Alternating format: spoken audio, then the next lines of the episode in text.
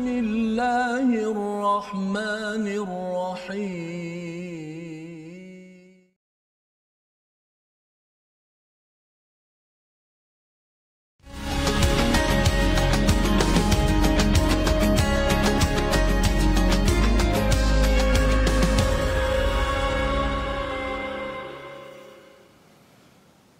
وذروا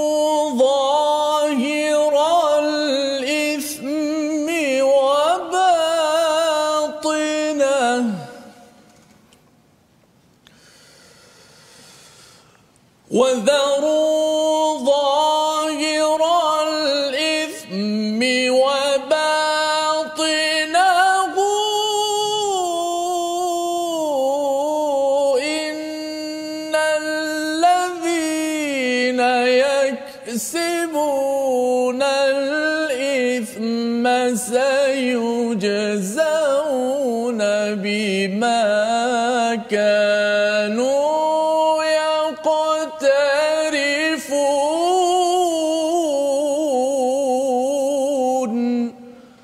صدق الله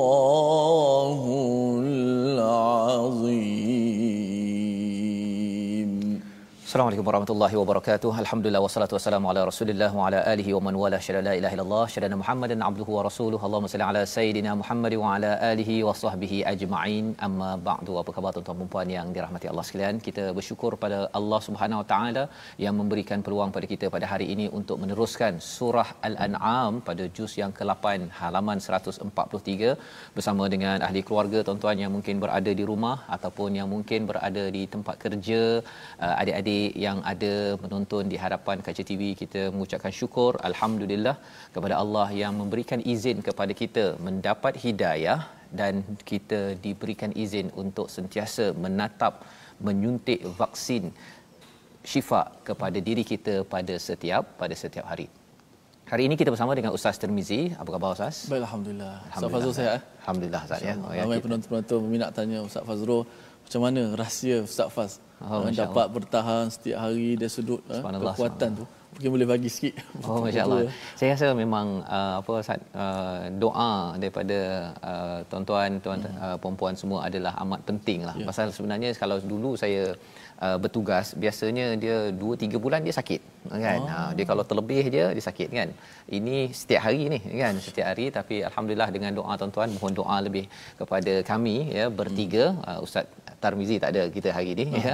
Uh, agar uh, tuan-tuan juga sihat diberikan kesihatan kelancaran untuk kita sama-sama uh, bersama al-Quran dan kita sempat untuk menatap sampai halaman 604 dan dimudahkan urusan ya. Uh, pembaikan diterus dilakukan tuan-tuan yang nak beri cadangan terus berikan komentar di laman Facebook ataupun di uh, email uh, yang mungkin uh, kepada TV Al Hijrah sendiri. Jadi hari ini kita bersyukur pada Allah SWT kita ingin teruskan bersama tuan-tuan kita mulakan dengan doa ringkas kita subhanakala almalana illa ma 'allamtana innaka antal alimul hakim. Rabbi zidni ilma ya Allah tambahkanlah ilmu kepada kepada saya kepada tuan-tuan yang dirahmati Allah sekalian. Kita sama-sama share di Facebook untuk bagi tahu pada kawan kita pada berada pada halaman 143 ya semalam kita memulakan juz ke-8 dan hari ini sudah masuk kepada halaman yang ke yang kedua. Kita mulakan dengan umul Quran Al-Fatihah. أعوذ بالله من الشيطان الرجيم بسم الله الرحمن الرحيم. الحمد لله رب العالمين. الرحمن الرحيم. مالك يوم الدين. إياك نعبد وإياك نستعين. اهدنا الصراط المستقيم. صراط الذين أنعمت عليهم غير المغضوب عليهم ولا الضالين.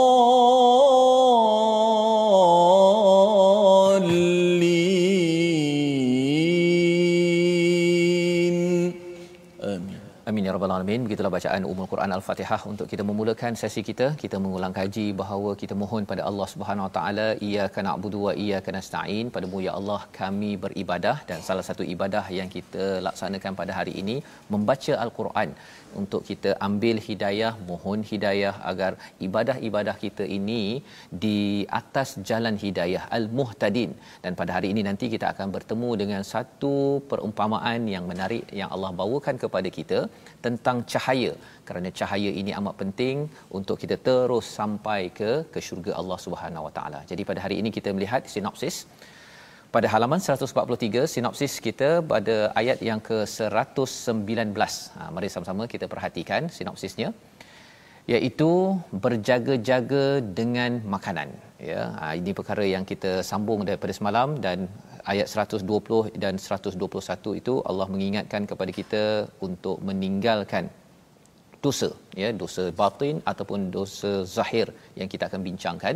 Kemudian perumpamaan yang Allah bawakan pada ayat 122 perumpamaan orang mukmin yang mendapatkan hidayah dan orang kafir yang sesat ya itu dibawakan pada ayat ini dan diteruskan pada ayat 124 ayat berkaitan dengan keangkuhan orang musyrik dan tuntutan mereka atas kenabian ya. Jadi ini adalah isi intipati ringkas daripada halaman 143 kita ingin baca dahulu daripada ayat 119 hingga ayat 122 bersama Ustaz Tirmizi. Baik, terima kasih Fadil Ustaz Fazrul. Untuk sahabat-sahabat Al-Quran, kita nak teruskan lagi uh, Al-Quran dalam kehidupan kita untuk memahami makna-makna ayat-ayat Allah Subhanahu Wa Taala kerana bukan sekadar kita nak mengetahui pengetahuan semata-mata tapi kita nak jadikan panduan dalam kehidupan kita. Kerana kehidupan ini adalah sebenarnya satu sebuah perjalanan. Eh, perjalanan nak menuju ke destinasi. Eh, saya nak datang ke TV Hijrah ni kalau saya tak tahu jalan saya tak akan sampai ke tujuan eh, destinasi saya. Maka saya mesti tahu jalan yang benar. Maka hidup ini sebenarnya ada jalan yang betul ada jalan yang tak betul. Pilih ini baik pilih ini tak baik maka begitulah kehidupan kita dekat dunia. Eh, kita eh, dalam sebuah perjalanan nak menuju ke destinasi. Eh, pilihan yang betul al-Quran. Petunjuk kita menu dalam kehidupan kita yang akan menyampaikan kita pada matlamat tujuan kita. Kalau tidak kita akan sampai ke tempat yang tak sepatutnya. Dua-dua semua menuju ke akhirat belaka. Bahkan bukan kata akhirat saja di dunia kalau kita ikut panduan al-Quran kita akan berhasil dalam kehidupan kita.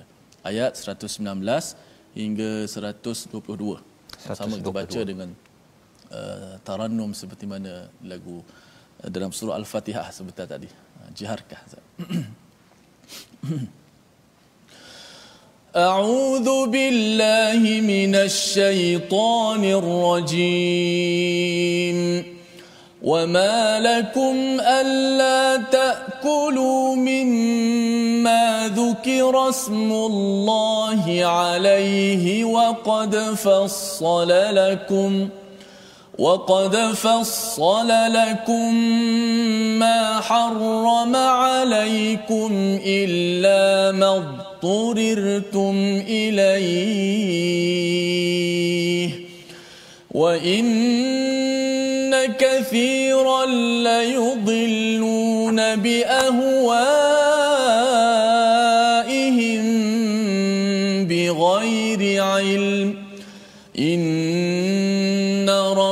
ربك هو أعلم بالمعتدين.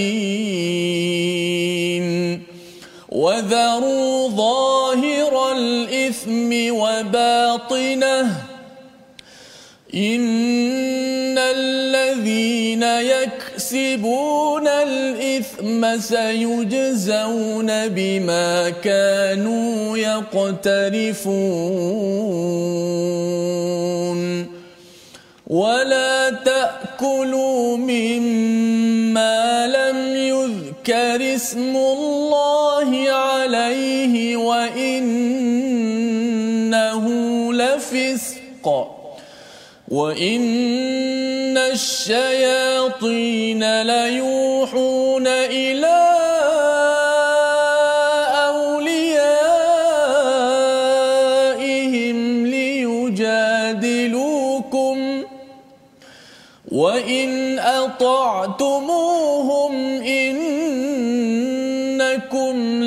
لمشركون أومن كان ميتا فأحييناه وجعلنا له نورا وجعلنا له نورا يمشي به في الناس كمن مثله في الظلمات كمن مثله في الظلمات ليس بخارج منها كذلك زين للكافرين ما كانوا يعملون صدق الله العظيم Surah Al-Azim gitulah bacaan daripada ayat 119 hingga 122 yang ada kaitan dengan daging ustaz ya. Hmm. Uh, ayat ni sampai pada waktu di kala negara kita sekarang ini Betul. ya.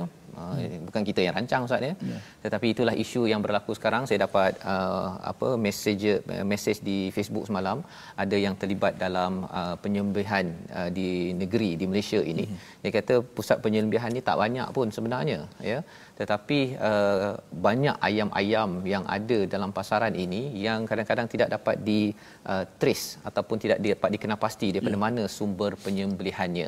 Jadi pada ayat 119 ini menyambung kepada perbincangan kita semalam ya bila Allah bercakap tentang al-muhtadin pada ayat 117 fakulu mimma dzukirasmullah ya maka makanlah daripada uh, binatang yang telah disebutkan nama Allah yang disembelih dengan nama Allah. Mengapa penting? Kerana uh, zaman Quraisy ataupun di zaman musyrik itu mereka biasa untuk makan makanan bangkai ustaz ya. Maksudnya bangkai ini sama ada mati ataupun yang disembelih tapi bukan kerana bukan kerana Allah. Dan bila kita melihat kepada uh, makan makanan yang tidak disebut nama Allah ataupun bangkai ini disebut dengan nama berhala ya dengan sebab berhala uh, perkara ini adalah satu sejarah yang panjang. Jadi kita baca dahulu ayat 119 dan mengapa kamu tidak mahu memakan daripada apa sembelihan haiwan yang ketika disembelih disebut nama Allah padahal Allah telah mengharamkan padamu kecuali jika kamu dalam keadaan terpaksa. Dan sesungguhnya telah banyak yang menyesatkan dan sesungguhnya telah banyak yang menyesatkan orang yang dengan hawa nafsunya tanpa ilmu pengetahuan Tuhanmu lebih mengetahui orang-orang yang melampaui batas inna rabbaka huwa a'lamu bil muhtadin.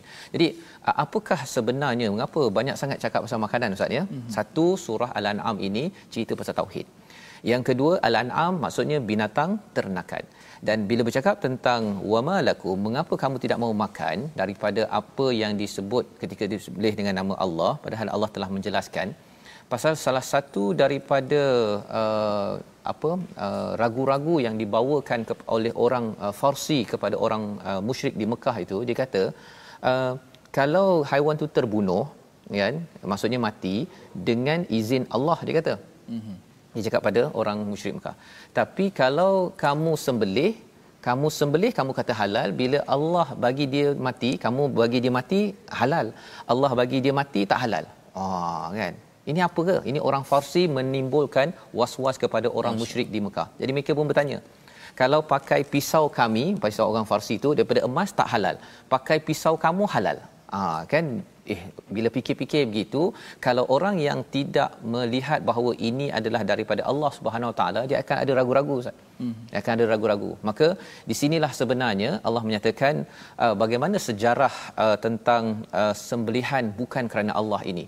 Kalau kita tengok pada sejarah Nabi Nuh alaihi salam ada orang-orang yang soleh Ustaz. Orang-orang soleh. Itu sebabnya dua kumpulan yang penting pasal makanan ini. Satu adalah orang bisnes, satu lagi adalah orang baik-baik. Orang bisnes dia memang kalau boleh dia nak jual apa uh, daging daripada mana satu dunia ni masuk semua ke Malaysia dan sila makan pasal nak buat duit.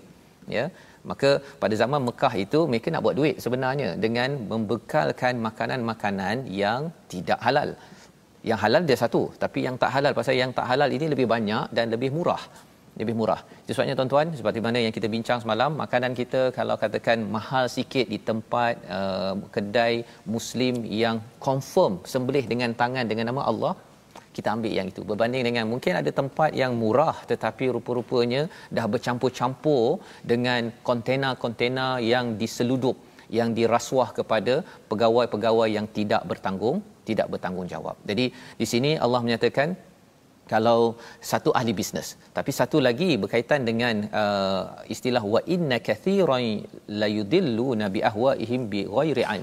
Mengikut hawa nafsu ini zaman nabi nuh ada orang yang baik jadi bila mereka baik namanya wadda ada yaghus ada nasrah nama-nama mereka ini. Bila mereka meninggal apa yang dibuat? Mereka buat berhala ataupun buat tugu ustaz. Ha, sebabnya tugu ni kena sensitif sikit ya. Dalam kehidupan kita jangan uh, kita rasa wah suka sangat dengan tokoh agama. Dia memberi pencerahan pada saya. Saya buatlah satu satu monumen. Ha, satu tugu. Khuatir apa yang berlaku ialah akhirnya orang sembah tugu tersebut bukannya sembah kepada Allah. Walaupun orang soleh itu menyembah kepada Allah. Dan kesannya ialah kadang-kadang dia nak minta pertolongan daripada Allah dia melalui tugu ataupun berhala tersebut apa yang dia buat? Dia beri makanan. Dan apakah makanan yang diberikan itu adalah binatang ternakan salah satunya yang disembelih dengan nama tugu tersebut. Ha, cuba kita nampak kan betapa liciknya syaitan untuk menggoda manusia sehingga makan perkara yang tidak halal. Di hujung itu Allah menyatakan inna rabbaka huwa a'lamu bil mu'tadin. Allah tahu siapa yang uh, melampau. Ya, melampau orang bisnes yang melampau Allah tahu ya kemudian apa lagi uh, orang agama ya dia tak berniat pun untuk disembah tetapi orang-orang pengikutnya itu sebabnya semalam kita dah berbincang tentang jangan kita terpengaruh dengan zuhrufal qauli urura pada ayat yang ke 112 jangan cepat kagum pada selebriti. Uh, ya kalau selebriti itu cakap bagus apa sebagainya tetapi bukan atas kebenaran jangan jadi follower jangan jadi fan dia.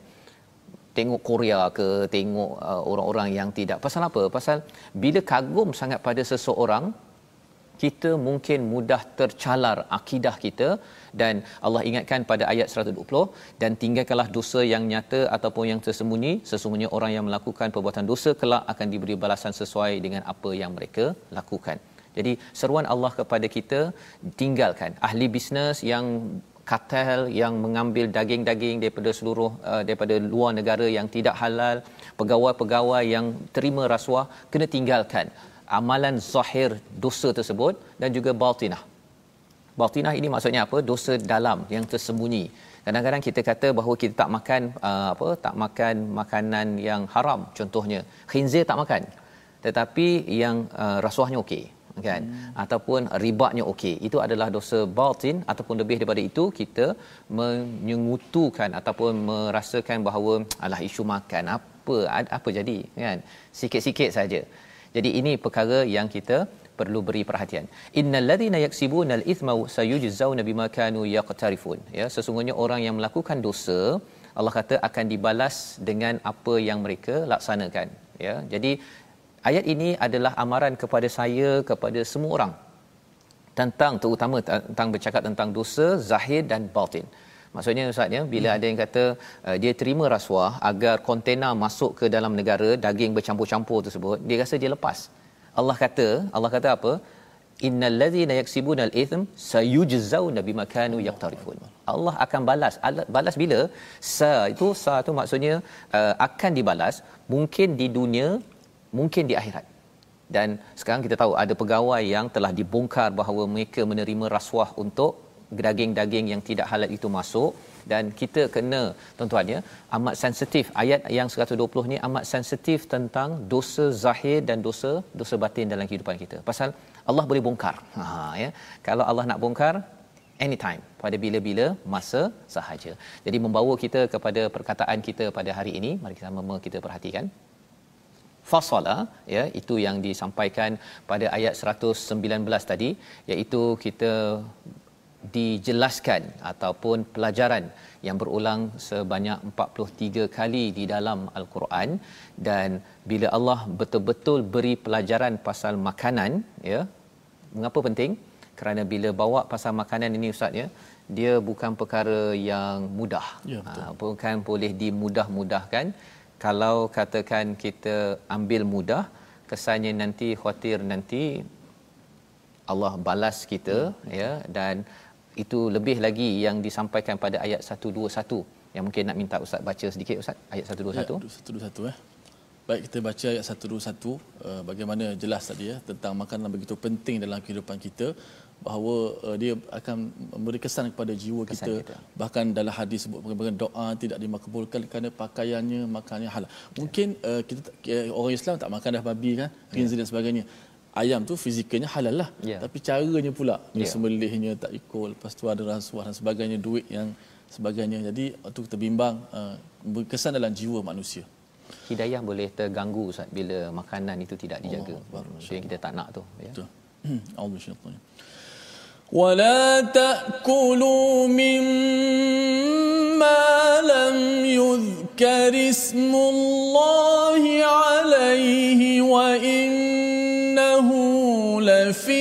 لفسق وإن الشياطين ليوحون إلى أوليائهم ليجادلوكم.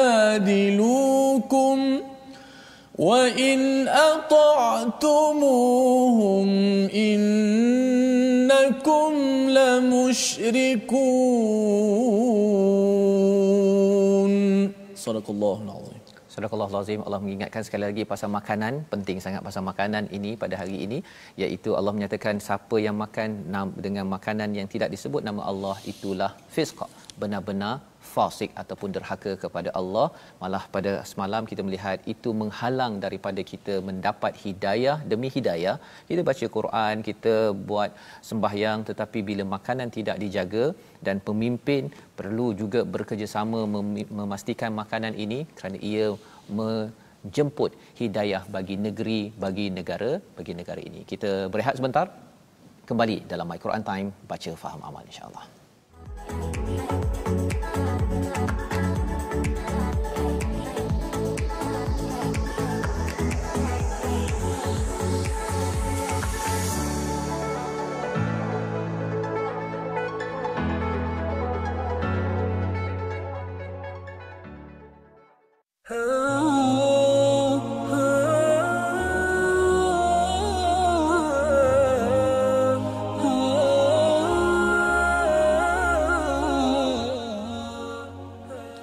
Alhamdulillah, ah, barakallahu fiikum. Terima kasih kepada semua sahabat-sahabat Al-Quran kerana terus istiqamah dalam menunjukkan My Quran Time kita ini dan uh, moga-moga pencerahan yang diberikan dapat kita ambilkan panduan dalam kehidupan kita.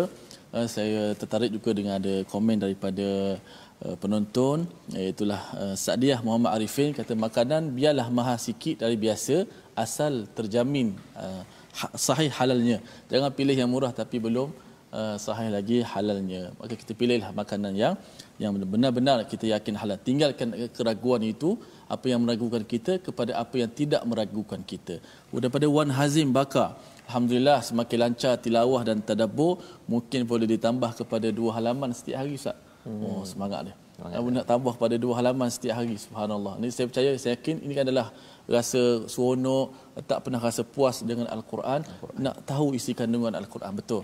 Kerana ini adalah panduan yang akan menyampaikan kepada kita pada destinasi kita yang sebenar. Kalau kita nak harap akal kita nak tak mampu untuk nak pilih yang baik ataupun yang buruk tak boleh nak beza akal kita kerana terbatas kekurangan.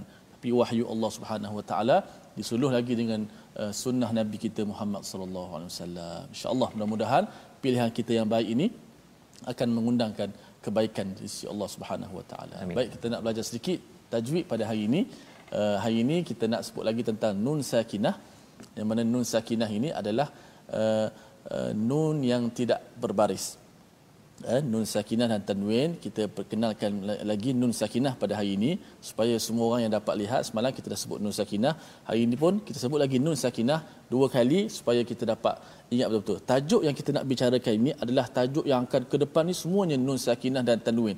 Jangan pisahkan. Masuk pada ba izhar ke ba idgham ke ba iqlab ke ba ikhfa ke ikhfa pada apa? Pada nun sakinah dan dan tanwin. Dan nun sakinah apa dia? Nun yang tidak berbaris ia adalah hukum yang ma'ruf eh, kita kata apa nun sakinah ni yang ma'ruf dalam di kalangan pembaca al-Quran. Kerana hukum ini banyak dan berulang dalam al-Quranul Karim. Uh, jarang kalau kita jumpa satu muka surat tu tak ada nun mati. Uh, saya pun tak cek lah tapi saya yakin hukum ni hukum yang terlalu banyak yang kita jumpa hampir bila kita kita baca al-Quran. Maka nun sakinah dan tanwin bila berjumpa dengan huruf-huruf hijaiyah ataupun huruf al-Quran maka dia akan ada kesan pada bacaan nun dan tanwin tersebut mengikut uh, huruf-huruf yang dijumpalah yang akan kita pecahkan satu persatu uh, bermula uh, pada hari esok insya-Allah. Baik. Terima kasih ucapkan pada Ustaz Tirmizi berkongsi tentang tajwid kita pada hari ini untuk kita uh, berkenalan dengan nun Ustaz ya. ya. Nun sakinah hmm. ya menyambung lagi apa yang telah kita bincangkan semalam dan moga-moga uh, ia menjadi ulang kaji bagi tuan-tuan yang mungkin dah hafal tentang apa ihfa, izhar semua tu Ustaz ya. Hmm. Dan uh, bagi yang baru belajar kita harapkan dengan sedikit demi sedikit ini kita dimudahkan urusan untuk membaca membaca al-Quran dengan dengan bunyi dengan dengung yang yang betul. Baik. Kita ingin ingin meneruskan ya bacaan kita daripada ayat 123 hingga 124. Sebelum itu kita melihat dahulu kepada perumpamaan pada ayat 122 ya awaman kana maitan ya uh, dan adakah orang yang mati lalu kami hidup dan kami berikan cahaya yang membuatnya dapat berjalan di tengah-tengah orang ramai sama dengan orang yang berada dalam kegelapan sehingga dia tidak dapat keluar dari dari sana. Menarik uh, perumpamaan ini Ustaz ya. Hmm. Hadir selepas pasal makan hmm daging mati. Ha kan selepas makan bangkai. Jadi Allah kata kalau kita ni uh, makan bangkai jijik sebenarnya. Kita kena ada rasa jijik kalau kita makan hinzir itu haram, makan bangkai pun haram, makan sesuatu yang tidak disembelih dengan nama Allah pun sama haram ya. Jadi tuan-tuan dia kalau boleh kita ada uh, apa kuasa kita ada kawan yang terlibat dalam uh, pusat penyembihan ataupun kedai makan ke apa ke kena galakkan dia baca kepada halaman 143 ini cek semak kepada kepada ayam daging yang ada. Jangan sampai kerana murah kerana bisnes maka dia diambil begitu sahaja kerana risikonya apa tuan-tuan risikonya ialah kita tidak kita memudah-mudahkan kepada seruan Allah untuk menjaga tauhid hidayah daripada Allah SWT. Maka dalam ayat ini Allah kata, sama tak kalau orang yang dia tak kisah makan benda mati, ha, kan? makan bangkai tak kisah, ada makanan sapu sekali, dihidupkan. Tuan-tuan dihidupkan hati rasa bahawa eh tak nak tak nak. Jijik perkara-perkara tersebut. Waja'alna lahu nura. Rupa-rupanya bila dihidupkan hati ini tuan-tuan maka kesannya apa? Kesannya ialah kami jadikan baginya cahaya. Oh menarik sangat perkara ini ustaz ya. Maksudnya kalau kita amat jaga-jaga kepada kita kena tengok okey saya makan makanan yang uh, yang bangkai ke ataupun yang disembelih? Sebenarnya uh, perumpamaan ini seperti orang yang mati dihidupkan dan Allah akan berikan nura cahaya yamshi bihi fin nas. Dia akan berjalan di kalangan manusia dengan dengan terang dengan celik. Samakah dengan mathaluhu fi zulumati laysa bi minha? Sama tak dengan orang yang berada bukan dalam kekufuran? Allah gunakan perkataan zulumat. Apa maksud zulumat? Kegelapan. Dan kegelapan-kegelapan ini maksudnya dia meraba-raba saja ustaz ya kalau kita berjalan nah kalau berjalan di kalangan manusia ni naik kereta naik kereta ya uh, kita nampak ada cahaya kan kita nampak ke depan dengan kita bawa kita pejam mata. Rasanya ustaz kalau semua orang pejam mata kita je yang nampak bahaya ke tak bahaya tak bahaya tak amat bahaya ya. Dan apatah lagi bila Allah cakap di sini kadzalika zuyyina lil kafirin ma kanu ya'malun. Allah hiaskan kepada orang kafir ini apa yang mereka amalkan? Mereka makan benda mati bangkai tak kisahlah duit sapu saja bagi mereka ialah ini perhiasan ya. Pasal mereka ni mulutnya cantik bercakap dan mereka punya amalan di dia nampak cantik tapi sebenarnya amat jijik.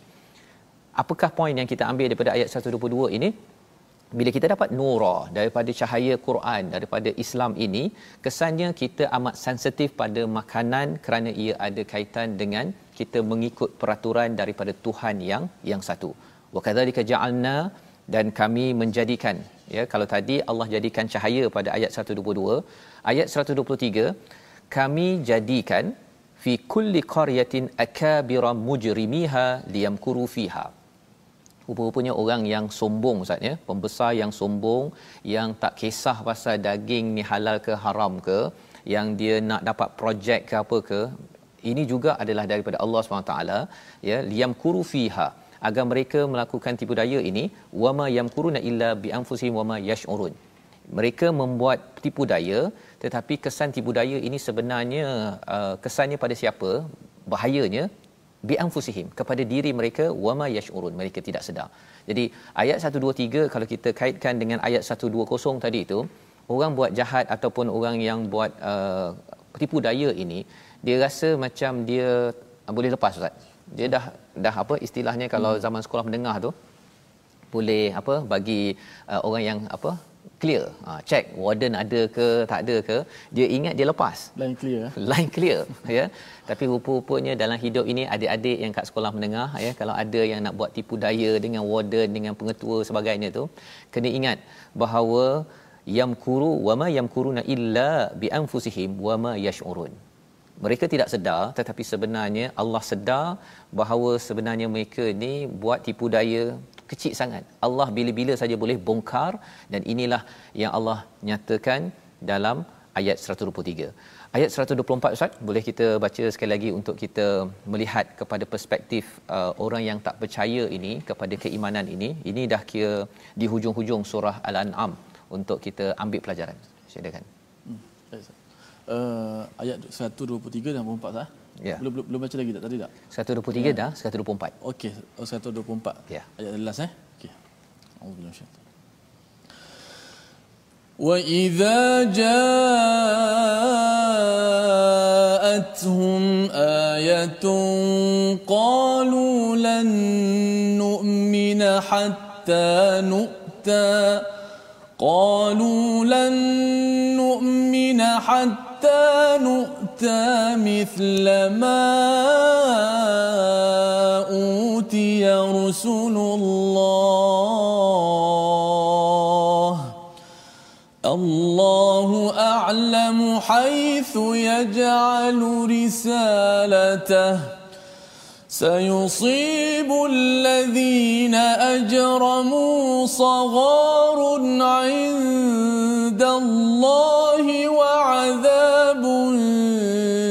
شديد وعذاب شديد بما كانوا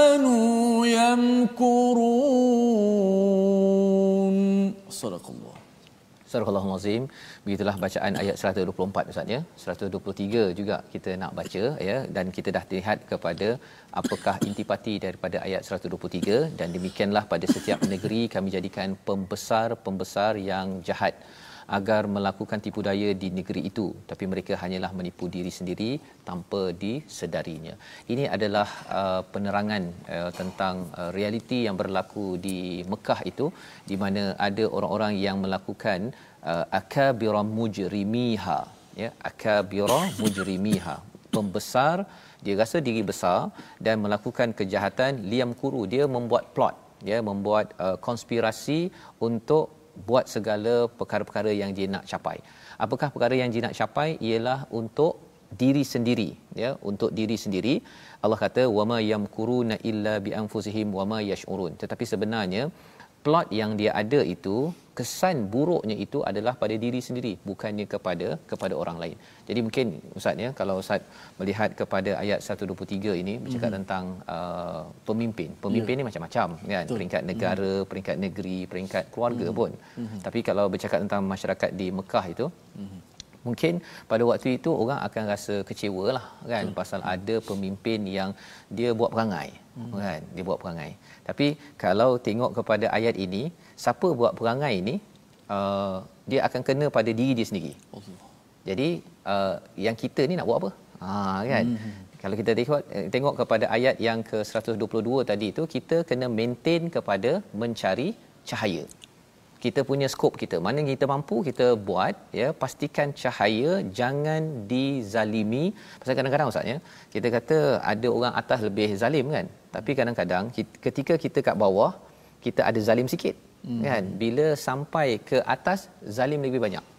Dan uh, kezaliman ini dia mudah berlaku bila kita makin lagi akabira makin besar lagi jawatan makin makin banyak lagi kita punya follower makin banyak lagi kita punya pengaruh zalim ataupun nak buat mujrimiha itu membuat jahat itu lebih lagi ya jadi ini perkara yang Allah ingatkan kepada kita Okay, Ustaz kalau kita baca sekali lagi ayat 123. Dia tahu ayat 124 tapi 123 ni nak kena tekankan juga. Okay, untuk kita yang banyak follower, banyak pangkat, banyak harta, banyak-banyaklah ni mm-hmm. yang besar-besar ni uh, jangan buat perkara yang uh, yang kesalahan ya terutama sekarang ni kita bercakap tentang isu makanan sekarang ni lah jangan ya uh, walaupun kita rasa macam kita dapat projek kita dapat peluang pasal Allah kata wama yamkuruna illa bi anfusihim wama yash'urun saya sekali lagi ustaz okey satu dua tiga ustaz eh Allahu وكذلك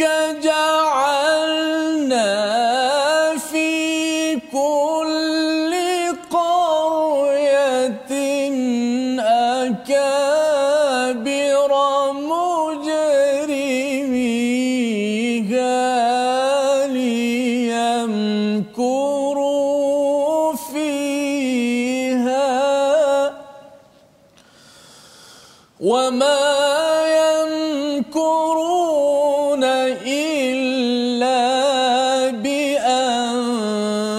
أنفسهم وما يشعرون.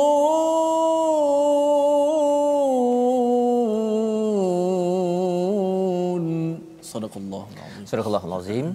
Dan ini adalah ayat 123 dan demikianlah pada setiap negeri kami menjadikan pembesar-pembesar yang jahat agar melakukan tipu daya di negeri itu tetapi mereka hanyalah menipu diri sendiri tanpa disedarinya. Mungkin ada yang tanya mengapa ada orang jahat? Tak boleh kejadikan semua baik?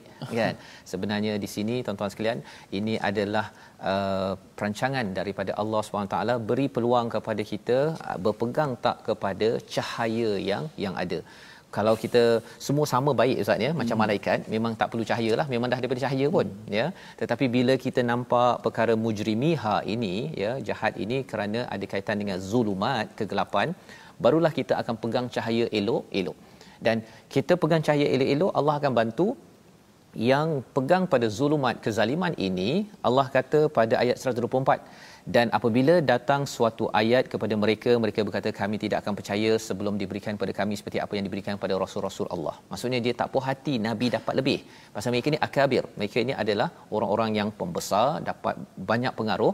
Jadi mereka nak dia tak puas hati nabi dapat pengaruh. Ha, dia nak siapa, apa yang nabi dapat dia nak. Okey Allah lebih mengetahui di mana dia meletakkan tugas rasulnya ya. Allah lebih tahu orang yang berdosa akan ditimpa kehinaan di sisi Allah dan azab yang keras kerana tipu daya yang mereka lakukan. Dua perkara. Tadi dia akabir ustaz ya pada ayat 123 ayat 124 Allah kata sayusibul ladzina ajramu. Saghar ha kan? Sayusib ini maksudnya Allah akan menimpakan kalau macam kita ada anak panah tu kalau kita uh, panah tu mm-hmm. tepat pada dia punya bull eye tu itu mm-hmm. namanya sayusibu. Maksudnya Allah bagi tu memang tepat kepada orang yang berdosa ajramu yang buat perkara jahat tadi tu. Kalau kita cakap pasal isu daging kita sekarang ustaznya Allah akan bagi tepat. Pom kan? Sagar daripada akabir daripada pembesar orang hebat orang pandang banyak kuasa jadi hina ini peristiwa ataupun satu satu apa ustaz ya? Satu amaran. Cuba kita bayangkanlah an'am ini tuan-tuan turun dekat Mekah di hujung kena uh, dakwah Nabi di Mekah. Waktu ini Nabi tak banyak pengikut. Tak banyak ya? Pengaruh tak besar ya? Akabir ini semuanya dia rasa hebat sebagainya. Tapi cuba bayangkan kita tengok di sini uh, perkataan ini disampaikan kepada mereka. Ini nabi dengan pengikut-pengikut yang biasa-biasa uh, cakap kepada orang-orang yang yang akabir ini. Bahawa kamu nanti akan kena soror ya. Kamu akan dihina oleh Allah. Maksudnya bercakap pada pemimpin pemimpin ingat ya kalau kamu lebih-lebih ya Allah akan hina kamu. Allah akan masukkan kamu dalam penjara akan jatuhkan kamu. Ini cakap depan-depan pada waktu waktu di Mekah bukannya uh, kalau macam tu saya minta maaf lah ya. Uh, pasal uh, rasanya tak apalah kita kita bincang balik lah. Kalau rasanya daging tu okey kita boleh bincang balik. Kita asing-asingkan ke. No way man. Kan? Tidak. Dalam ayat ini Allah mengajar kita jangan apologetik jangan kita rasa bahawa tauhid dan juga Allah itu kecil. Kita kena angkat. Maka Allah kata orang itu akan dijatuhkan dihinakan wa adzabun syadidun bima kanu yamkurun. Ya akan dapat azab yang sangat keras atas apa perancangan jahat yang dibuat oleh oleh mereka. Yang kita doakan agar kita memahami halaman 143 ini mari kita lihat situasi yang kita boleh paparkan. Iaitu nak daging yang halal atau haram? Ha, tak kisah. Yang penting murah. Ha, itu yang kita tak nak berlaku dalam masyarakat kita tuan-tuan sekarang. Dan kalau kita cakap kita nak beli sembelih cara Islam ke tidak ya jangan sampai kita memberi peluang kepada ahli bisnes orang-orang yang berjual yang dia sombong ya. Uh, kalau boleh kita tinggalkan mereka kita cari orang-orang yang yang mengutamakan halal kerana halal ada kaitan dengan mengikut kepada Allah ada kaitan dengan hidayah dan keimanan kita dan kita sentiasa dipandu oleh Allah Subhanahu Taala. Membawa pada resolusi kita pada hari ini yang pertama jaga sumber makanan dan pastikan halal agar iman kita terjaga. Ya yang kedua meninggalkan pertikaian berbantah kerana ia angkara syaitan. Ya kita tidak berbantah tetapi kita ber berhujah dengan ke, kebenaran berbeza dua perkara tersebut. Dan yang ketiganya kita jaga betul-betul cahaya Islam dan Al-Quran sebaik mungkin insya-Allah segala perkara jahat yang dibuat oleh orang-orang yang yang kufur ataupun mendustakan Allah ia akan dihandle ya. Ia akan diuruskan oleh Allah. Allah jadikan dia sagar hina dan diberikan azab yang sengsara. Kita doa pada Allah. Allah pimpin kita berada pada cahaya pegang cahaya. Jangan sekali-kali menzalimi sesiapa. Silakan ustaz Bismillahirrahmanirrahim. Alhamdulillahi rabbil alamin wassalatu wassalamu ala asyrafil anbiya'i wal mursalin wa ala alihi wa sahbihi ajma'in. Ya Allah ya Tuhan kami kurniakanlah kepada kami rezeki yang halal dan lagi berkat ya Allah. Ya Allah bila kekuatan kepada kami untuk sentiasa mencari rezeki yang halal yang barakah ya Allah. Ya Allah jadikanlah makanan dan ya apa yang kami makan, apa yang kami minum ya Allah menjadi darah daging kami yang kau redai ya Allah. Ya Allah tambahkanlah kepada kami ilmu yang bermanfaat ya Allah. Ilmu yang mendekatkan diri kepadamu ya Allah ilmu yang bermanfaat kepada kami hidup di dunia ini ya Allah. Ya Allah kurniakan kepada kami pemimpin yang amanah, pemimpin yang adil ya Allah, pemimpin yang bertakwa ya Allah. Ya Allah keluarkanlah kami daripada kegelapan kepada cahaya ya Allah. Ya Allah keluarkanlah kepada kami kepada kesalahan kegelapan yang kami tidak sedar dan kami waswas yang kami ragu ya Allah. Jauhkanlah sifat ragu-ragu dalam hati-hati kami ini ya Allah. Amin ya rabbal alamin. Walhamdulillah. Amin ya rabbal alamin. Moga-moga Allah mengabulkan doa kita tuan-tuan sekalian dan kita terus menjaga makanan kita kerana itu adalah tabiat harian ya. Kalau kita tak baca Quran tapi kita jaga makanan yang halal itu tanda bahawa kita betul-betul mengingat dan beriman kepada Allah yang yang satu. Inilah kesedaran dalam tabung gerakan Al-Quran yang kita ingin sebar-sebarkan agar masyarakat mengambil syakna perkara ini.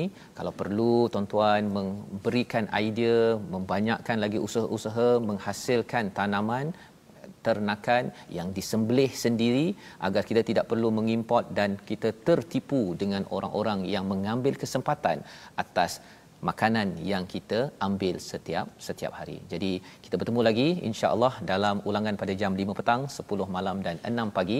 Rancangan ini dibawakan oleh Mufas yang mendoakan tuan-tuan ambil makanan halal, jangan beri peluang kepada pembisnes yang tidak bertauhid kepada Allah Subhanahu taala. Bertemu lagi My Quran Time, baca faham amal insya-Allah.